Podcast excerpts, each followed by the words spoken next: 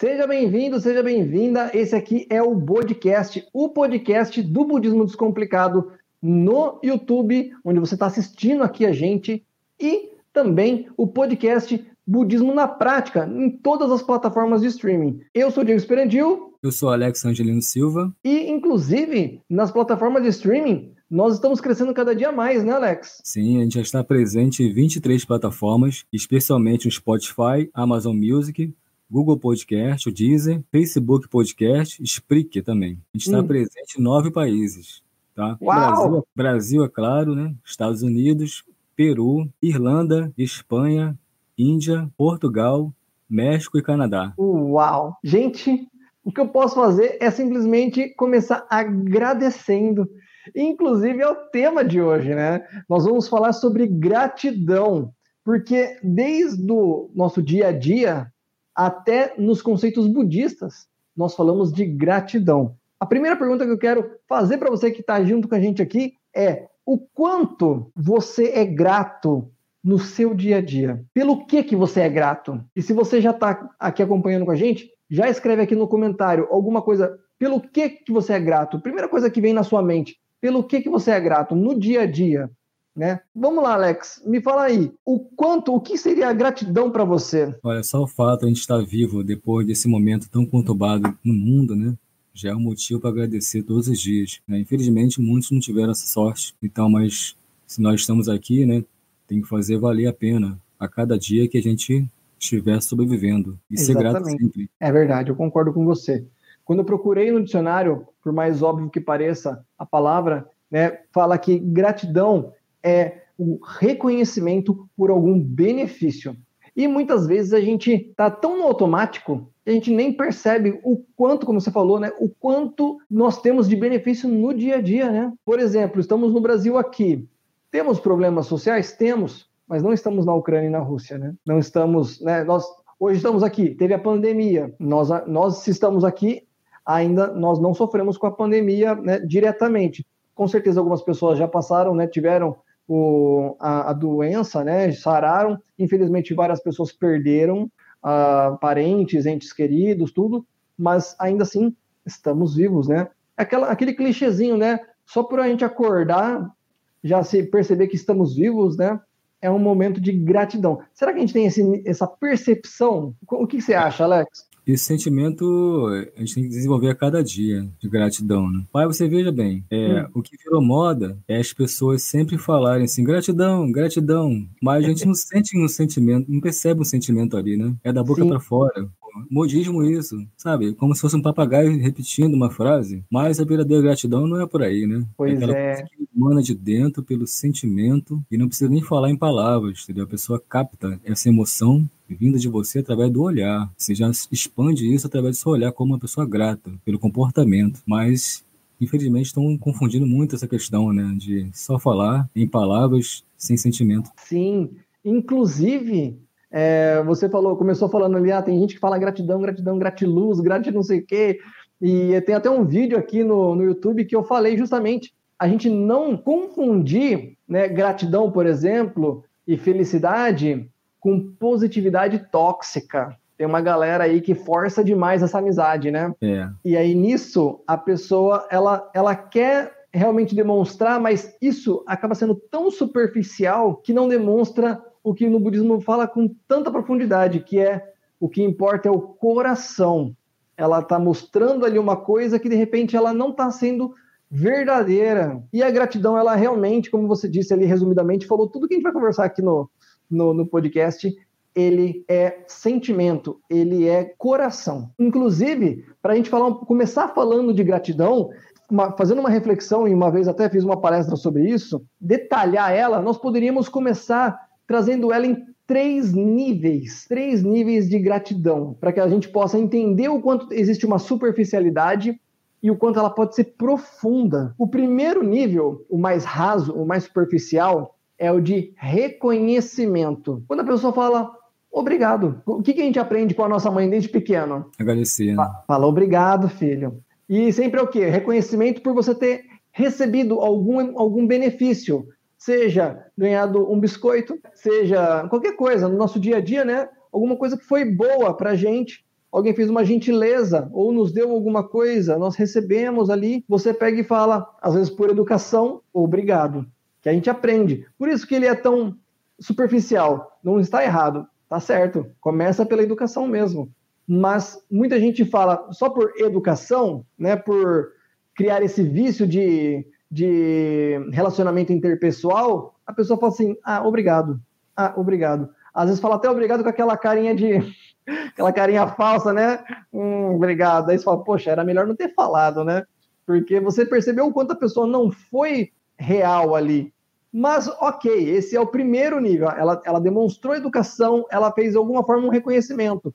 Essa palavra obrigado, ela carrega assim um sentimento não tão positivo, né? Porque dá a entender que é uma obrigação. Uhum. Eu gosto muito da palavra gratidão, porque é algo mais me soa mais positivo, né? Vem de grato. Gratidão vem a pessoa grata. Agora, obrigado vem de obrigação, entendeu? Você percebeu isso já? Não, é, e, e um dos fundamentos da, desse termo, ele vem disso mesmo, de sermos obrigados a retribuir de alguma forma, de reconhecer, obrigados a reconhecer.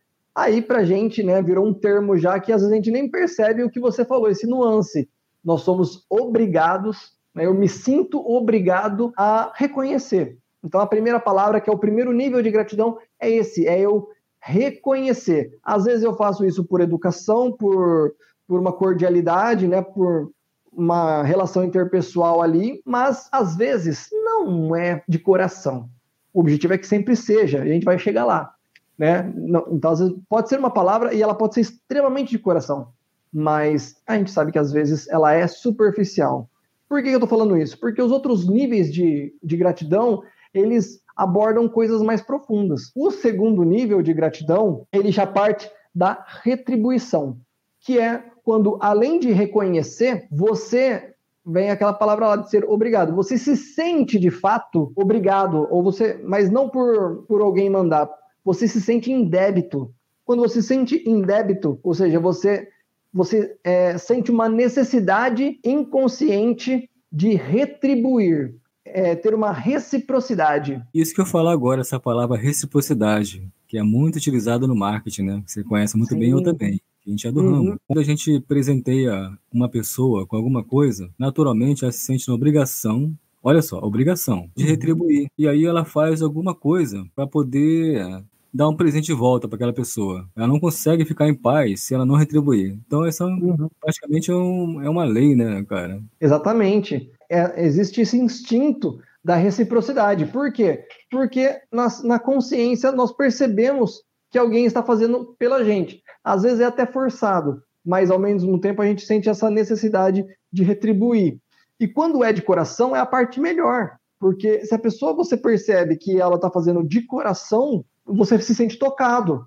Nossa, muito obrigado, né? Que felicidade saber que essa pessoa está fazendo alguma coisa por mim, para mim. Então eu, eu quero fazer alguma coisa por ela.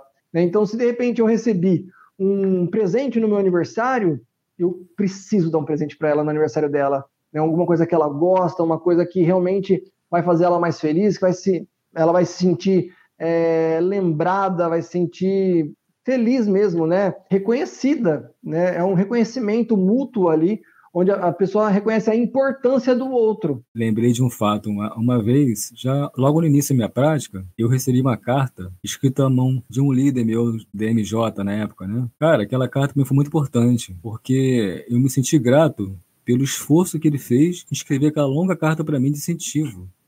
Eu guardei a carta comigo. E depois eu falei com ele, poxa, obrigado pelaquela carta, me ajudou muito. Foi a minha maneira de retribuir, né? Sim. De agradecer, de ser grato pelaquela carta. Hoje a gente tem a internet a nosso favor, e-mails, né? É só digitar. Mas Sim. compor uma carta, a caneta, a mão, é algo que dá trabalho, né? Precisa pensar, precisa fazer esforço. E eu retribuí aquilo né? Considerei aquilo como algo importante. É como se na data do nosso aniversário alguém fizesse um bolo surpresa pra gente. É uma outra emoção também, né? Sim, um aniversário surpresa. É. Já passei por isso também. É legal, né? E eu retribuí depois. Poxa, aquela, aquele dia que você fez um bolo surpresa para mim no meu aniversário, tô aqui retribuindo o que você fez por mim. Sim, esse débito. E você falou uma coisa muito legal aí da carta. Me fez, lem... me fez lembrar de um dia é, que foi aniversário do meu pai. E eu tava num ano que eu tava com uma dificuldade financeira muito apertada, muito apertada. E chegou o aniversário dele e eu não tinha como dar alguma coisa. Eu queria dar uma, né? Só que aí que foi a coisa. Nos anos anteriores eu, sei lá, dei uma camiseta, dei alguma coisa, tal. E eu falei, poxa, eu tô, eu tô numa dificuldade bem complicada.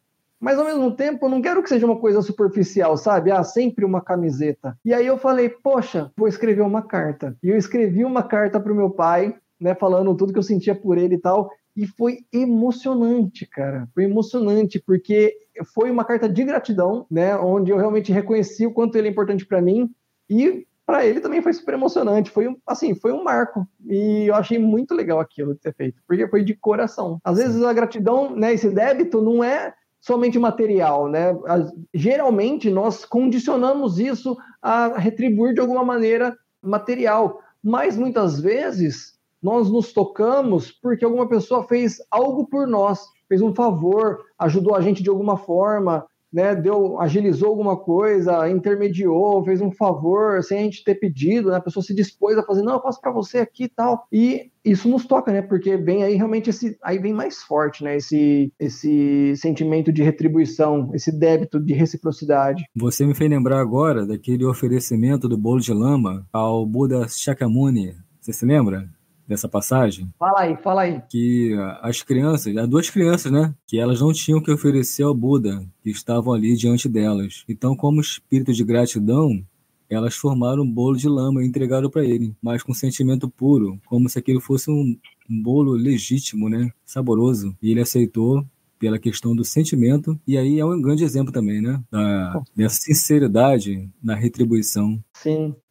Então, assim, é, é, muito maravilhoso quando a gente percebe, né? Então, voltando realmente no início da, da, da questão da gratidão, do quanto a gente é, percebe pequenas coisas no dia a dia, o quanto uma pessoa ela se dispõe a te ajudar, o quanto a pessoa ela faz por você, às vezes um café da manhã, às vezes é, uma roupa passada, às vezes a pessoa ela te recebe bem, às vezes enfim, são coisas no dia a dia que a gente fala, poxa, quantos benefícios eu tenho por, né, por ter esse círculo, por ter essas condições, e aí você realmente vai se sentindo grato por ter esses benefícios na sua vida, por ter né, essas condições que te beneficiam, te privilegiam e você se sente em débito de poder fazer o mesmo. Serve de exemplo, né? Porque muitas vezes, não sei se já aconteceu com você, mas quantas vezes a gente já recebeu algum benefício, uma pessoa fez um favor, fez uma gentileza pra gente, e no final das contas, a gente perdeu um pouco daquela arrogância, falou assim, poxa,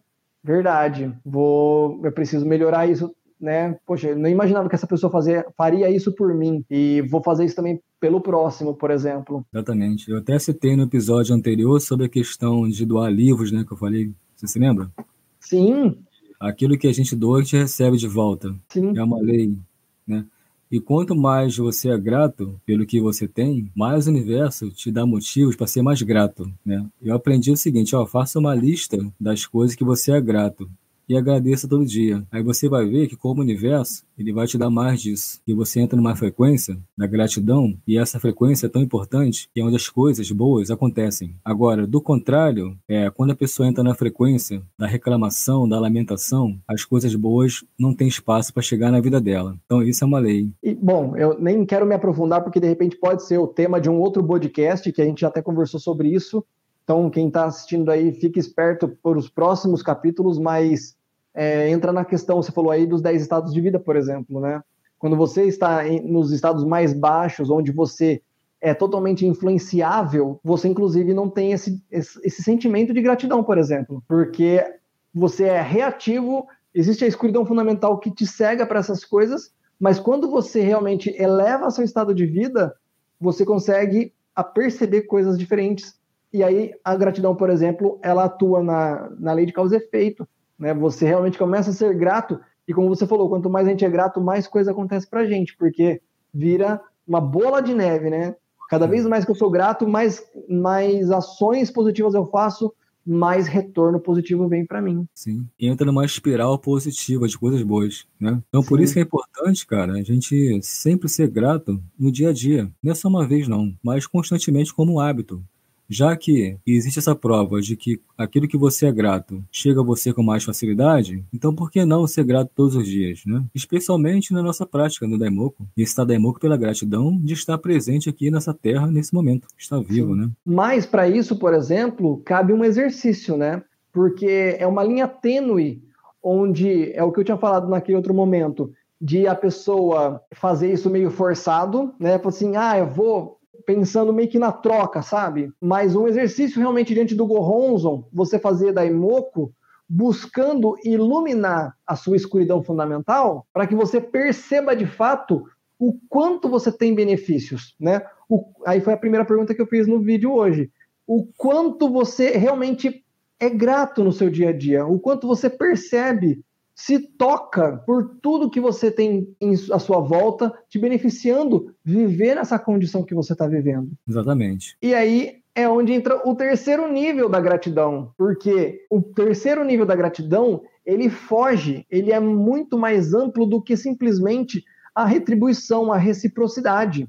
Você não fica somente é, relacionado, condicionado a ser recíproco as pessoas aquilo. Você faz de coração para qualquer um.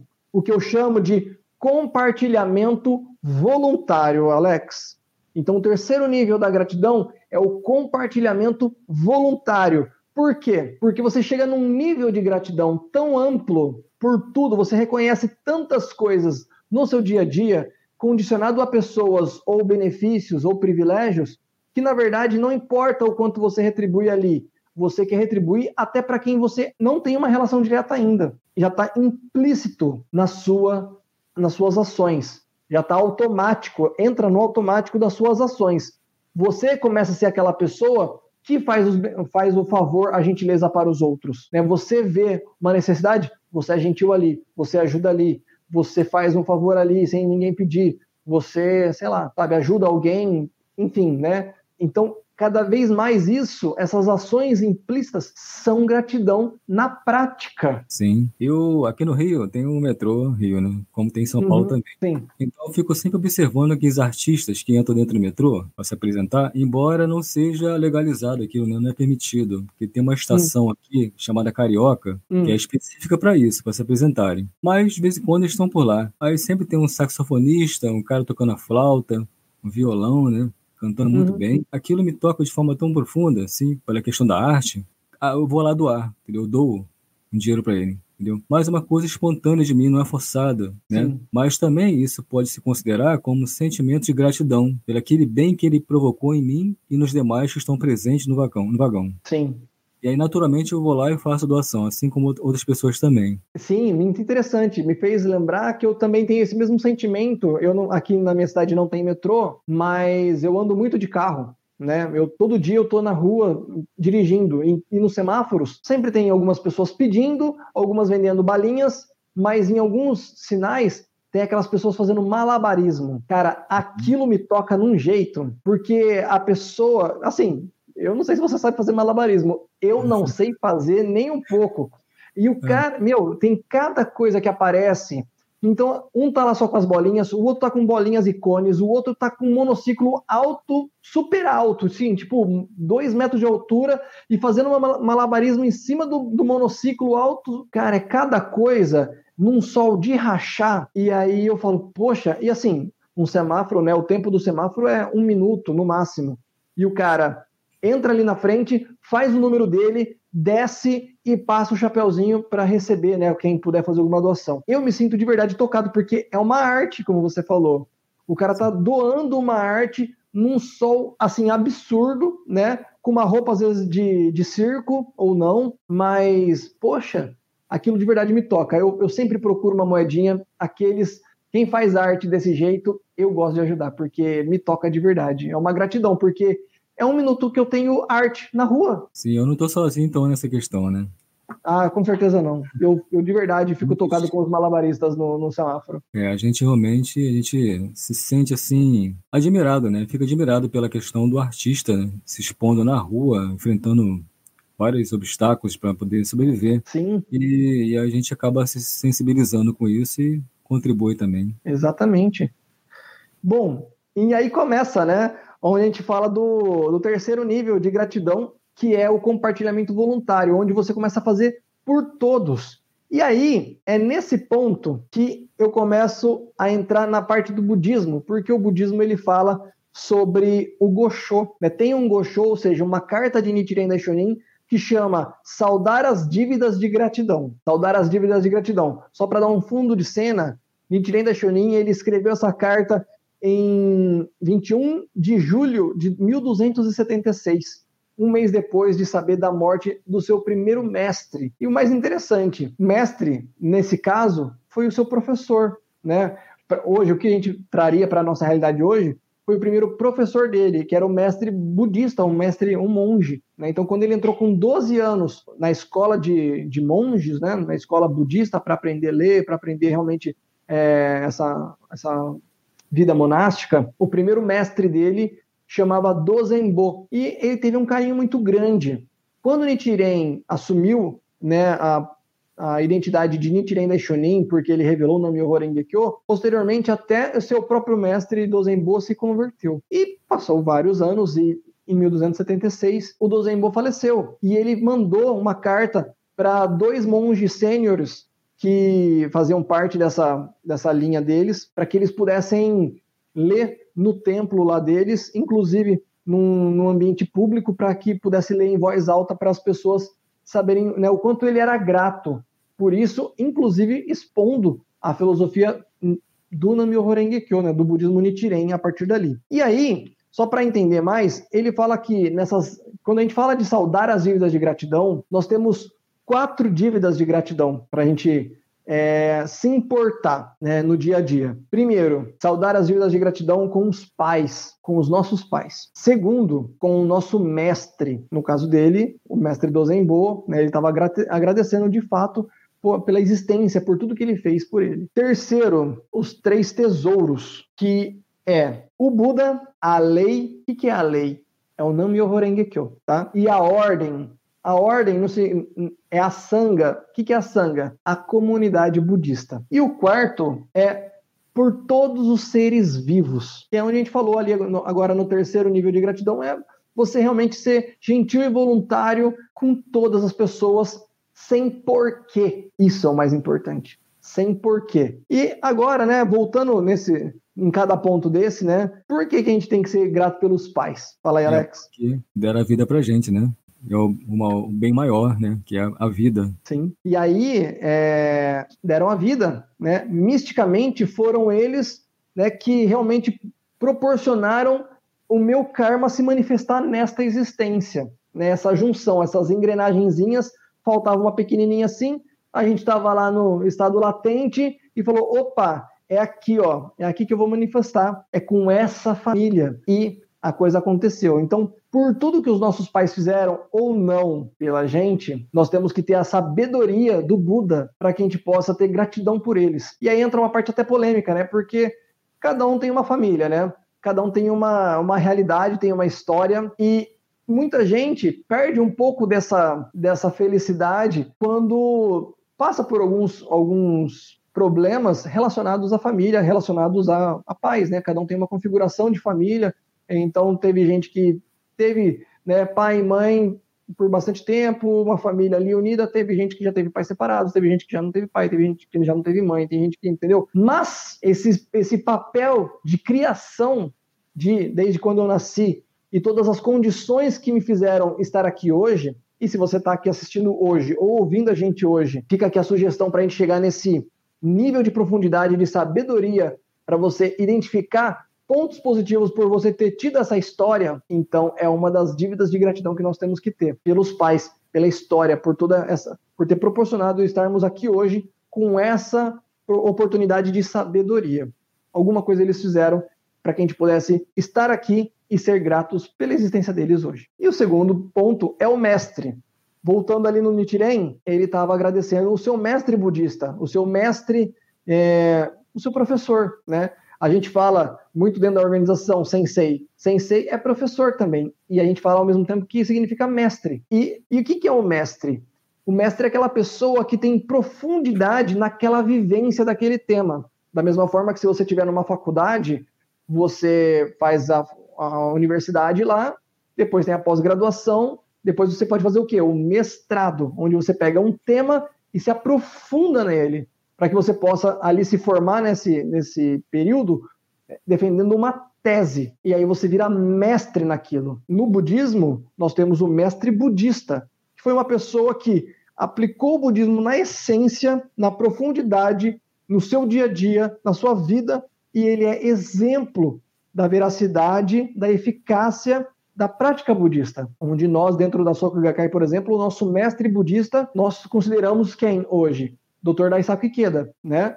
Assim como ele teve o próprio mestre dele, que foi Josei Toda, que teve seu mestre Sonansaburo Makiguchi, e baseados nele, neles foi Nichiren Daishonin, foi um mestre budista que é, né, o inclusive o revelador ali do Nammyo Horenge Kyo. Então, essa gratidão por a gente poder realmente, através desse exemplo deles, falar, poxa, eles eles provaram com a própria vida a veracidade dessa prática. E, então, se eu tenho eles como referência, funciona. E aí eu vou usar sempre eles como referência na minha vida. Ele é o meu mestre, a gratidão é fazer tal como ele no meu dia a dia. No nosso caso, o mestre budista, que é o sensei do da Isaac Keda, ele é um exemplo de ser humano a ser seguido. Então, assim, é o mestre da vida. Isso a gente não tem dúvida, porque na vida a gente precisa de orientações para continuar vivendo, para superar tudo e seguir em frente. Então, o mestre budista é aquele que superou tudo.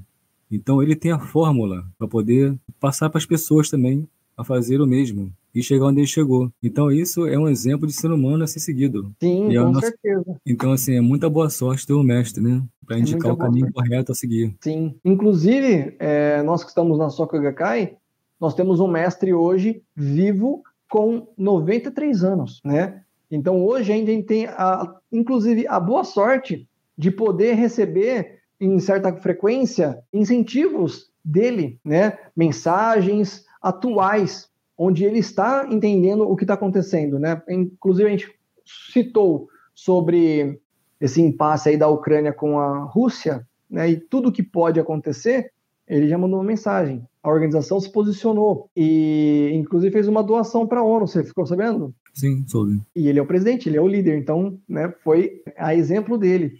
Isso é maravilhoso. Um futuro, é, espero que distante, ele não estiver mais, né? Teremos o mestre no coração. Assim como foi o caso, a partir dali, de Nichiren, porque o mestre dele tinha, né, tinha falecido. E aí ele fez essa carta para que ele pudesse evidenciar, ele pudesse eternizar justamente a questão das dívidas de gratidão com todos esses aspectos. Essa relação de mestre-discípulo, ela é temporal. É, lendo hoje uma passagem do Sensei, ele falou que sempre levava uma foto Josei Toda no, no, bolso paletó interno e já havia falecido há décadas, mas estava vivo em sentimento, naquela coisa do pensamento da imagem foram gravadas na cabeça dele na relação que ele teve com ele. Então não tem assim uma morte nessa relação, é só a morte física, mas Sim. aquela questão do vínculo espiritual, ela permanece pela eternidade. Exatamente. Concordo plenamente. É o que a gente fala inclusive do legado, né? O, o quanto o nosso exemplo, ele impacta a vida das pessoas e eterniza justamente quando a pessoa ela usa aquela experiência como referência para que ela inclusive faça o quê? Execute igual se faltava uma referência, você é o exemplo e você impactou a vida daquela pessoa, ela instintivamente ela vai usar você então como referência porque ela aprendeu isso com você e de uma certa forma de gratidão porque ela vai replicar isso porque você foi a referência positiva, correta, ela vai replicar. E aí entra no automático, porque ela começa a fazer justamente esse, esse compartilhamento desse exemplo, dessa ação implícita voluntariamente ela começa a replicar. Isso é um negócio muito legal que a gente pode falar num outro podcast também, mas é a relação de mestre discípulo. Essa profundidade da relação de mestre discípulo, onde não é você ter simplesmente uma pessoa para adorar, é replicar no seu, na sua realidade o mesmo tipo de atitude. Eu não sei se você já passou por essa experiência ao longo da sua prática, da gente sempre se inspirar num líder, da nossa comunidade, do MJ, né? E aí Sim. a pessoa fala assim: ah, você está falando igual fulano, está se comportando igual fulano. Nossa, é, mas meu maior líder. A admiração pelo líder, a gente acaba assumindo essa postura daquele líder também, no modo de falar, o modo de se comportar, né? O modo de agir. É uma sim, referência. Sim. A gente acaba assumindo aquela postura daquele líder e agindo como ele. Mas as pessoas percebem, você está tá falando igual fulano, você está se comportando igual fulano, entendeu? Mas é, mas é a referência, né? É. Me fez lembrar, o meu, meu maior líder, que me marcou de verdade, ele foi meu líder do Ongakutai, né? Então eu entrei no, na banda Taiyongakutai, que é a banda de marcha da Soka Gakkai, né? Eu entrei aos 10 anos e eu fiquei nessa banda 17 anos. E dos 17 anos, pelo menos uns 14, ele foi o líder da banda. E eu aprendi tudo. Meu primeiro shakubuka eu fiz por causa dele. Tudo que eu aprendi, essa relação de mestre-discípulo, foi por causa dele.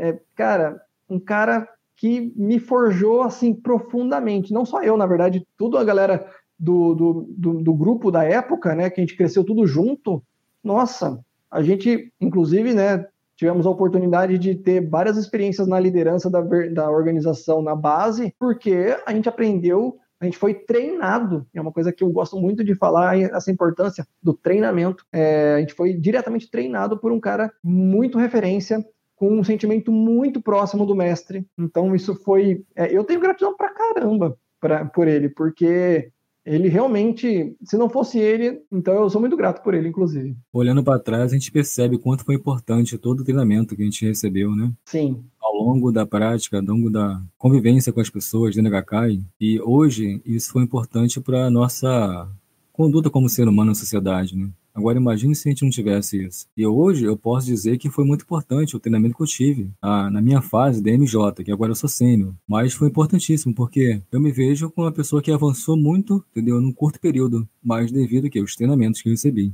Com certeza. E aí, bom, vamos continuar aqui. Aí o terceiro ponto ali, né, das quatro dias de gratidão é os três tesouros. Né? Vamos se aprofundar aqui, onde é a gente ter gratidão pelo Buda, pela lei e pela ordem, que é a nossa comunidade. O quanto a gente é grato pelo Buda, não só o Buda Nichiren, o Buda Shakyamuni, que foi o cara que trouxe a oportunidade de se iluminar, né? Uma pessoa que começou de um questionamento, o cara que saiu da escuridão fundamental, da riqueza, por exemplo, porque ele era uma pessoa, ele era um príncipe, e ao ver, por exemplo, miséria e tudo quanto é coisa fora do palácio, ele falou, mas por quê? E aí começou cada vez mais né, através buscar essa iluminação e depois propagar, ensinar a iluminação.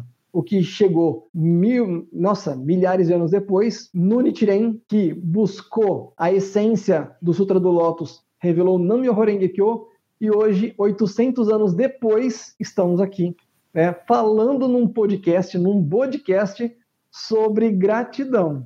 Tem um cara na internet, que eu sigo ele, ele é que mora aqui no Rio, em hum. Niterói, hum. chamado Eduardo Marinho. Ele é um filósofo de rua. Assim foi intitulado, né? Filósofo de rua. Não sei se você conhece ele. O Magrinho. Ele é um artista que expõe sua obra dentro de todo o país. E ele tem umas ideias muito interessantes, sabe? Então, me aprofundando mais na história dele, ele é um cara de classe média alta. E ele não queria aquilo para a vida dele. O que ele fez? Largou foi pra rua. Isso me lembra Sakyamuni, né? Uhum. E Sakyamuni era um príncipe, nasceu no palácio, tinha tudo que poderia qualquer pessoa desejar, mas ele não queria aquilo, ele queria mais. Então ele saiu para as ruas. E a partir daí revolucionou. Então é quando essas pessoas se apresentam assim na, na, nossa frente, eu fico impactado, né? Pela grandiosidade, porque elas queriam algo mais da vida, não ficar ali naquela bolha, sabe? Sem buscar mais um sentido para a vida delas. Então é bem, é bem interessante a história desse Eduardo Marinho. Sim, é um ótimo exemplo mesmo. Pode procurar quem quiser aí no YouTube. Ele tem várias frases, né? Tem vários, vários pedaços de, de alguém entrevistando ele, falando alguma coisa, e ele dando vários exemplos, assim, de reflexões mesmo do dia a dia, e é muito legal. Eu já acompanhei bastante as coisas dele. É bem legal mesmo. Então, primeiro, a gratidão ali pelo Buda. No, no segundo ponto ali, a gratidão pela lei. Que a lei, para a gente hoje, basicamente, resumidamente, é o Nam-myoho Renge Kyo. A lei de causa e efeito, né, através desse mantra que a gente pode... Né, a, gente, a gente teve o benefício de ter toda essa lei do universo simplificada numa frase, para que a gente pudesse verbalizar, ou seja, vibrar com as nossas cordas vocais através da nossa energia vital e potencializar junto com o nosso pensamento. Olha só quanto as coisas ligam aqui, né? Eu ligo a força da minha voz, do meu pulmão, da minha energia vital, junto com o meu pensamento intencional para meus objetivos, para que as minhas ondas sonoras elas sintonizem tudo aquilo que eu realmente quero transformar na minha vida. Então, é ou não é motivo para a gente ter gratidão por poder recitar, por poder estar aqui, tendo a oportunidade de, no mínimo, conhecer, se a pessoa ainda não conhecia o Namyo Horenge Kyo, né, ela está conhecendo a profundidade. Então, nós, nós, temos que ter gratidão por estarmos aqui, cada um num, num pedaço aí do Brasil e, de, e, do mundo, né? Já que você falou no começo que estamos aí em nove países já fazendo o nosso podcast, e aí conhecendo e podendo compartilhar cada vez mais, né?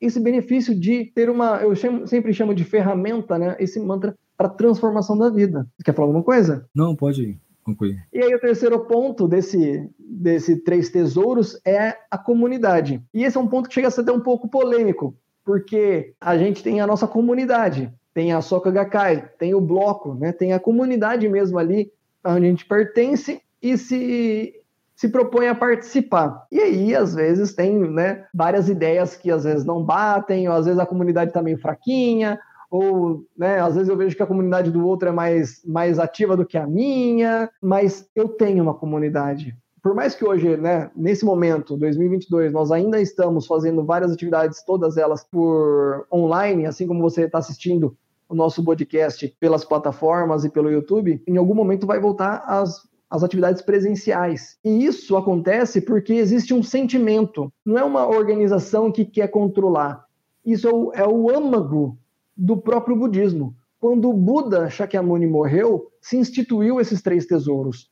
O Buda, a lei, hoje a gente fala de Namyo Horenge mas é, num modo geral eles falam Dharma, que é todo o ensinamento do Buda, da iluminação, e automaticamente já se instituiu a comunidade. Quando Shakyamuni ainda estava vivo, ele já se propunha a manter essa comunidade de pessoas aprendendo a iluminação junto com ele.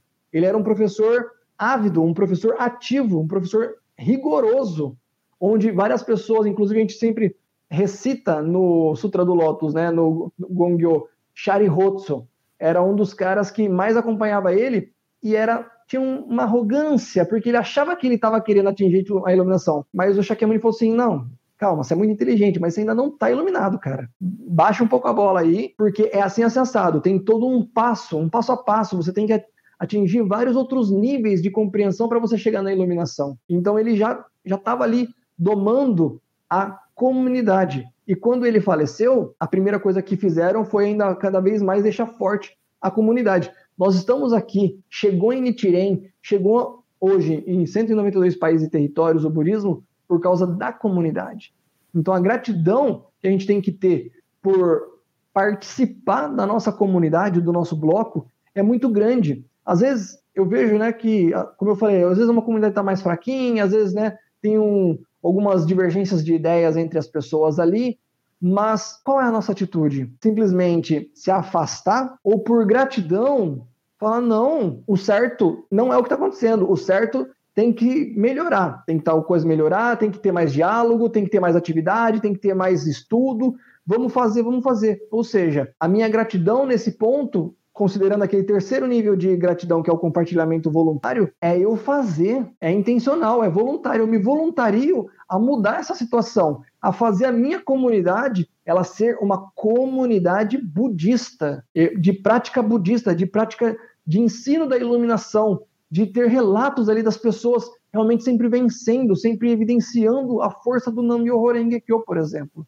Então, cada vez mais eu tenho que ter essa reflexão para que eu possa falar, poxa, é verdade, eu tenho uma comunidade. Porque tem gente que quer se afastar e aí abandona a organização, a comunidade e quer praticar sozinho. Por um lado, você vai conseguir fazer a coisa acontecer para você, mas aí você quer fazer o chacubuco. Você ensina uma outra pessoa porque você de repente está fazendo tudo certinho, está fazendo o Namyo Horengekyo, está tendo benefício, está tendo transformação, de repente uma pessoa ali do seu lado está percebendo, você fala assim, pô, legal, recitando meu Horengekyo, mas automaticamente ela também vai querer ter, ela vai querer se enturmar, ela vai querer saber da onde veio tudo isso. E aí você vai falar assim, ah, não, era de uma comunidade chata e que eu não participo mais e que eu não quero mais, aí você já vai estar evidenciando uma outra coisa, um outro estado de vida que não é exemplo. Ou seja, quem está errado ali é a comunidade que tem algumas divergências ou é você que se afastou por um egoísmo, por uma arrogância, uma falta de gratidão? Por isso que é importante o bloco e a comunidade estarem aliados, se fortalecerem, aí sim, e para a sociedade realizar o chacubuco. Porque não haverá, não haverá empecilhos nenhum em relação ao que você está falando, entendeu? A importância do, dos líderes estarem conectados, entendeu? Em harmonia, com o mesmo pensamento. Então, esse, essa é a fórmula para o crescimento do bloco da comunidade, da organização em si. Se não houver isso, não adianta para a sociedade fazer chacubuco e acabar se isolando sozinho e como você acabou de citar, a pessoa vai querer saber os porquês, né? Vai querer se vai querer interagir, vai querer participar de uma comunidade. E essa pessoa que está afastada, ela vai evitar isso. Então a importância de fortalecer o bloco comunidade em primeiro lugar, né? Sim, exatamente. Então essa gratidão pela comunidade, ela tem que ser ativa, ela tem que ser intencional. Quando eu pego e eu, em vez de realmente perceber alguns problemas e me afastar, eu tenho que ir lá e com a atitude de uma sabedoria de Buda e buscar ajudar a resolução, tá? Inclusive, aí entra um, a quarta, o quarto, quarta dívida de gratidão, que é a gratidão por todos os seres vivos, onde fortalece ali o terceiro nível de gratidão, que é o compartilhamento voluntário, onde eu realmente faço tudo o bem pelo, pelo bem dos outros. Eu ajudo, eu sou, eu faço caridade, eu ajudo, eu faço favor, eu quero ajudar as pessoas, né? Inclusive, entra na conclusão de Nichiren Daishonin, porque ele fala o seguinte, ele esclarece que a forma de saldar essas dívidas de gratidão é fundamentalmente por meio de ações para conduzi-las ao estado de Buda, ou seja, o Shakubuku. Quando a gente propaga a lei em benefício da humanidade, esse é o caminho para quitar todas as dívidas de gratidão que nós temos com o nosso karma, com a nossa existência nesta existência. E aí, né, citando aqui do livro Sabedoria, é, na palavra, na página 77, Sensei, né, nosso mestre budista, o Dr. Daisaki Ikeda, ele fala justamente de um, um trecho de, uma, de um, um discurso que ele deu com o título Obrigado é uma palavra extraordinária. Ele cita um pedaço falando assim, ó, quando ouvimos ou dizemos a palavra obrigado, removemos a armadura do coração e nos comunicamos em um nível profundo. Obrigado é a essência da não violência. Contém respeito pelo outro, humildade e uma profunda afirmação da vida. Possui um otimismo alegre, tem força. Uma pessoa que consegue dizer obrigado com sinceridade possui um espírito vigoroso e saudável. Cada vez que dizemos essa palavra, nosso coração reluz e a energia da vida surge dentro de nós. Aqui, né, ele citando a palavra obrigado, mas traduzindo melhor, é a gratidão mesmo, né? Em reconhecer as pessoas, em reconhecer todos os benefícios que nós temos e automaticamente fazendo pelos outros algo que possa impactar na vida delas positivamente também. Eu posso comentar sobre esse nosso projeto que é o budismo na prática, assim como o seu canal e meu também, que esse já é um ato de gratidão. É a prova, porque nós estamos em nove países, principais agregadores, então essa prova de que nós estamos sendo gratos pela oportunidade de fazer parte dessa organização, né? Levando esse ensinamento adiante para outras pessoas que não conhecem ainda. Isso, sabe, é uma grande realidade, né? Com certeza. É, eu, eu passo por muita gratidão mesmo. É realmente a forma da gente poder compartilhar. Porque o Nam-myoho Renge-kyo, ele não é algo que vai ser vendido. Não tem como você vender uma oração. Né? A gente ensina porque faz bem pra gente. E não teria outra forma de você, não teria outro porquê você ensinar isso. E, e a gente fazer podcasts de uma hora para falar tudo em volta dessa palavra é a gratidão para que a gente possa realmente fazer chegar em mais pessoas. Né? O, o Nam-myoho Renge-kyo ele tem dois defeitos. Ele não fala e ele não anda. Ele depende de nós para isso acontecer. Nós precisamos falar, nós precisamos andar e, e, chegar no outro e demonstrar isso é, com o nosso exemplo e com, a nossa, com o nosso coração. Quando a pessoa ela sente de coração tudo isso que a gente faz, inclusive às vezes por gratidão, poxa, né, você oferece uma coisa tão maravilhosa que você acredita de, com tanto, tanta paixão, com tanto amor, a pessoa ela se sente tocada. E aí ela dá uma oportunidade, às vezes também por gratidão, né, por você estar tá sentindo que ela precisa daquilo e ela se dá a oportunidade de testar. E aí, de repente, ela sente o quanto é forte a evidência da profundidade da transformação do Namyo Horenge Kyo. E gera uma surpresa a pessoa, né? Ela fica impactada. Olha, me senti assim nas nuvens. É Sim. É impressionante. Nossa, tal coisa que eu queria aconteceu. Poxa, funciona mesmo. Foi é assim comigo também. Acredito que foi com você. Você começou como Fukushi, já nasceu, né? Na família budista. Mas comigo foi assim. E geralmente o budismo, o Daimoku, Nam-myoho Renge-kyo, é a última religião que a gente procura, né? Eu tinha passado por várias. Então quando eu cheguei nessa, falei, ah, pronto, agora terminou minha busca. Sim, não, mas o mais impressionante é que às vezes tem essas, essas dúvidas, né? As pessoas falam assim, poxa, mas você já nasceu no budismo, né? Ok, mas eu era uma criança, né? Até meus, sei lá, que eu, que eu falo, que eu penso, assim, nas minhas lembranças, que eu comecei a praticar mesmo, foi por volta de uns 15 anos de idade, 15, 16, e mesmo já participando ativamente na organização. Então eu já participava da banda desde os 10 anos, na banda tinha que praticar o budismo, tinha que fazer o nome Horengekyo lá. A gente começava o ensaio todo domingo com uma hora de Daimoku. E era criança, quem que criança que queria fazer uma hora de Daimoku, né? Era um fardo, né? A gente queria ir no banheiro toda hora, queria olhar para o lado, ficava às vezes até dormindo na cadeira ali, não queria. Mas quando eu cheguei num ponto onde a minha realidade precisava resolver alguns impasses de adolescente, eu tinha a referência dentro de casa, também no grupo, e aí falou: recita o nome Horengekyo. Aí eu comecei a usar, né, intencionalmente. E aí eu comecei a fazer o quê? A mensurar. Eu comecei a testar de fato. Vamos lá, vamos testar. Eu, eu acredito assim, nessa prática, tal, é ok, já está aqui comigo, mas e aí, vamos fazer acontecer? Vamos ver. E aí eu comecei a fazer e cada vez mais eu comecei a ter benefícios. Eu tive provas reais. E isso fortaleceu minha fé. Se eu não tivesse tido, eu teria questionado e poderia ter parado, como muitas pessoas que eu conheço pararam, mesmo sendo Fukushi, sendo pessoas que nasceram numa família budista. Mas eu testei e sempre funcionou comigo.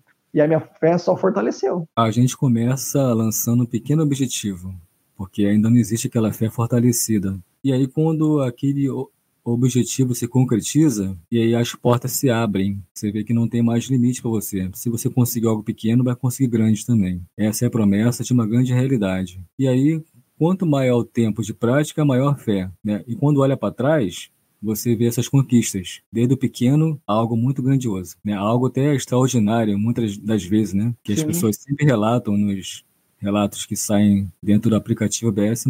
E até gratuito, podem baixar. Exatamente. Tem bastante coisa, inclusive alguns podcasts lá, às vezes eles colocam algumas coisas em áudio, é muito legal. Tem matérias lá que busca, é, você coloca uma palavra-chave, ah, sobre Chacubuco, vai aparecer uma infinidade de matérias que saiu já nos jornais da é, Brasil Seik ou até na revista Terceira Civilização, e você tem acesso ainda gratuito a eles. É bem legal, é bem legal mesmo, aproveitem. Tá? BS, pode procurar lá na, no, no Store, né, no Play Store, no Apple Store, e você vai conseguir baixar isso gratuitamente. É bem legal. Bom, Alex, acho que a gente está chegando ao final desse maravilhoso podcast onde a gente falou de gratidão. Quero agradecer, inclusive, novamente, todas as pessoas que chegaram até aqui, que estão, inclusive, até o final desse, desse áudio, desse vídeo, para a gente poder realmente dialogar sobre um ponto tão importante que às vezes passa despercebido, o quanto a gente é grato no dia a dia por tudo que acontece de bom na nossa vida. E como que a gente pode agradecer? Recitando o Namyo Horengekyo, evidenciando essa felicidade de poder reconhecer e usufruir dos benefícios que nós temos e melhor, retribuindo voluntariamente para todos os seres vivos em nome de toda a nossa história, em nome do nosso mestre que nos fortalece, em nome dos três tesouros, que é o Buda, a lei e a comunidade, e poder realmente fazer isso cada vez mais fortalecer a nossa felicidade individual, né, que é a base da nossa existência aqui agora, ok? Exatamente. Quer complementar alguma Bom, coisa aí? Eu quero só comentar que esse episódio ele vai estar disponível no Spotify, nos demais agregadores também e aqui no canal aliás, no canal do Diego, Budismo Descomplicado, e esse áudio também vai estar disponível no meu canal, Budismo na Prática. E qual é o seu Instagram, Diego? Isso que eu ia falar. Mas também, se você está assistindo a gente aqui, não deixa de seguir a gente nas outras redes sociais. No Instagram, você vai me achar com mais facilidade lá no arroba Livraria Store, que é a loja budista que manda para o Brasil inteiro. E também tem lá o meu, meu Instagram pessoal, que é o arroba Diego F de faca Sperandio. Sperandio como está aqui no meu sobrenome, tá? Então, Diego F. Sperandio. E para quem quer me seguir no Instagram, eu estou lá como Budismo na Prática Underline. Muito bem. Pessoal, muito obrigado. Da nossa parte é só e tchau, tchau. Até a próxima.